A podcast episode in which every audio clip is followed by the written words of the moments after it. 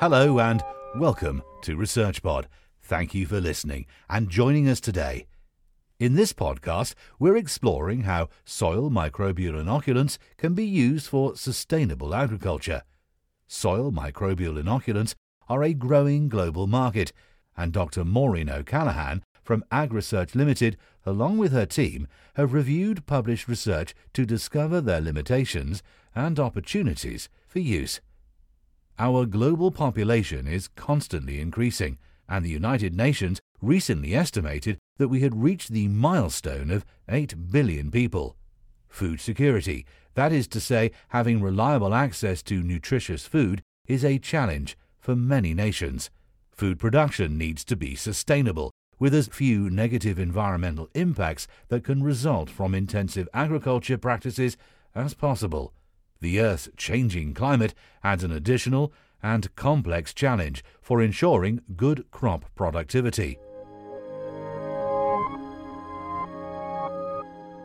So far, improvements in crop growth and control of diseases and pests have been achieved, in part using agricultural chemicals, also known as agrichemicals, such as synthetic fertilizers and pesticides. However, the overuse of these has resulted in environmental issues. For example, nitrogen and phosphorus are commonly used as plant fertilizers in agriculture. Unfortunately, increased use of these fertilizers has led to water quality deterioration, as they drive faster growth of algae than the ecosystem can handle, leading to a reduction in oxygen and a breakdown of the natural habitat. Residues from pesticides have been detected in the food chain, and in some cases have also spread far beyond the site of their original use to otherwise pristine environments. Overuse of agrochemicals has also been linked to population decline in pollinators, which is another key global issue for food security. The loss of pollinators leads to not only lower crop yields, but also impacts other wild habitats. Soil is widely acknowledged to be extremely important for crop productivity and society's well-being, but there has been a significant reduction in soil quality as well as a global soil loss as agriculture. We need more sustainable approaches for maintaining agricultural production while ensuring protection of the natural environment for future generations. Soil microbial inoculants may be part of the solution. Doctor Maureen O'Callaghan from AgResearch Limited and her team have assessed published research literature to understand the opportunities and limitations of soil microbial inoculants. It is widely recognized across the scientific community that soil microbes have the potential to protect seedlings from pests and diseases and improve the uptake of soil nutrients in plants. There has been extensive laboratory research which shows that soil microbes can target a variety of problem areas and help to maximize crop productivity. Bacteria and fungi are being used as microbial inoculants in the growing global industries of biofertilizers and biopesticides in agriculture. By using bacteria and fungi, they avoid some of the environmental issues that come with the use of inorganic fertilizers and synthetic pesticides. Different soil microorganisms can be introduced into the soil environment to perform different roles in biocontrol and plant growth promotion. Doctor O'Callaghan and her team have reviewed the current scientific literature, which includes extensive laboratory testing and real-world examples of microbial inoculant use, to better understand their impacts and limitations. Currently, biofertilization is the most common use of soil microbial inoculants. Some microorganisms can fix nitrogen in the soil, taking it from the atmosphere and combining it with other elements to create nitrate-rich compounds. These are taken up by plants, supporting healthy growth and development. Nitrogen-fixing microbial inoculants are most commonly found in the root systems of plants. Using nitrogen-fixing bacteria that form a symbiotic relationship for the growth of legume plants, such as those that produce soybeans, lentils, and chickpeas, has been standard practice for many years and can eliminate or at least reduce the need for nitrogen fertilizer to be added to the soil.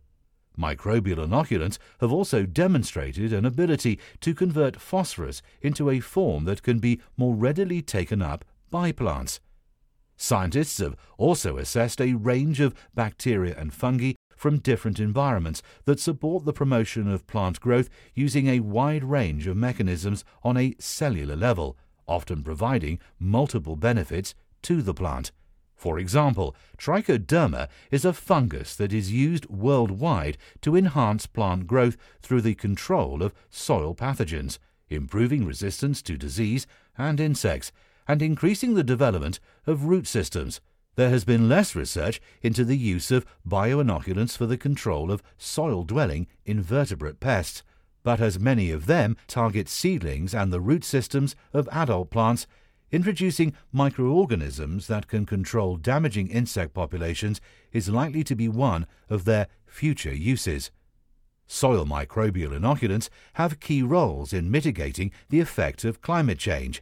There is evidence that their use can improve plant tolerance to stressful conditions, including drought, temperature extremes, and increased salinity, all of which may occur as a result of the Earth's changing climate.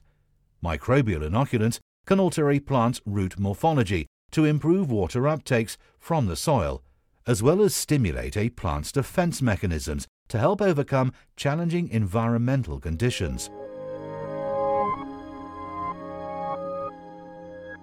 Healthy soils are an important carbon sink, helping mitigate climate change, but they can also help control the amount of nitrous oxide in the atmosphere.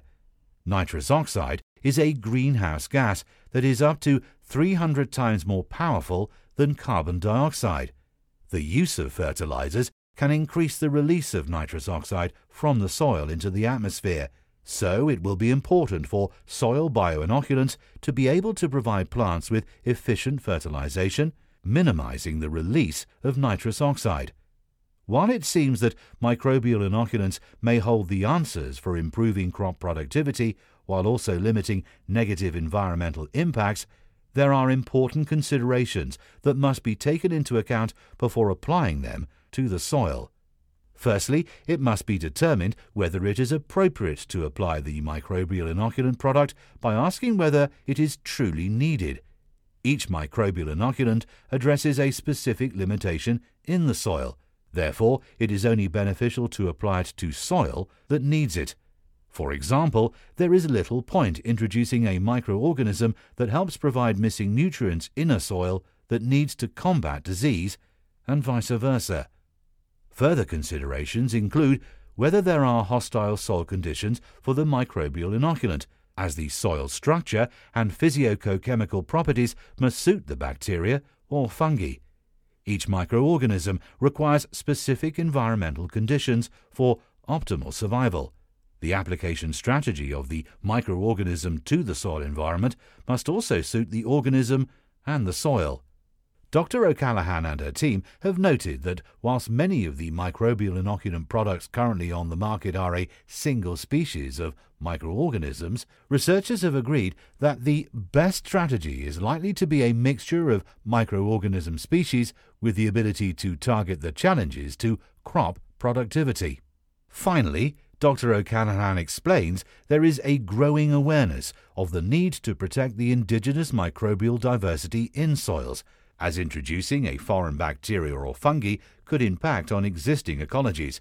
There may also be biosecurity concerns if microbes are moved across borders, and it is important to consider whether inoculants will support the establishment of invasive plants, such as weeds, to the detriment of crops and the local ecology. As the need for new tools to support sustainable farming practices grows, so too does the microbial inoculant industry. Many of the products currently on the market have not been scientifically validated, and we need to better understand how they work. It is also important to put controls in place to ensure their use is appropriate. Further research is required, as well as validation in the field, not just in controlled laboratory settings. There are broad considerations required before the application of bioinoculants, and we need to understand how they will impact existing ecologies. microbial inoculants are contributing to sustainable crop production with reduced environmental impacts, but further research is needed to ensure they are produced and used according to guidelines based on sound scientific evidence. High-quality, well-researched microbial inoculant products used correctly will be part of the toolbox needed to contribute to our future food security. That's all for now. Thanks for listening, and stay subscribed to ResearchPod for more of the latest science. See you again soon.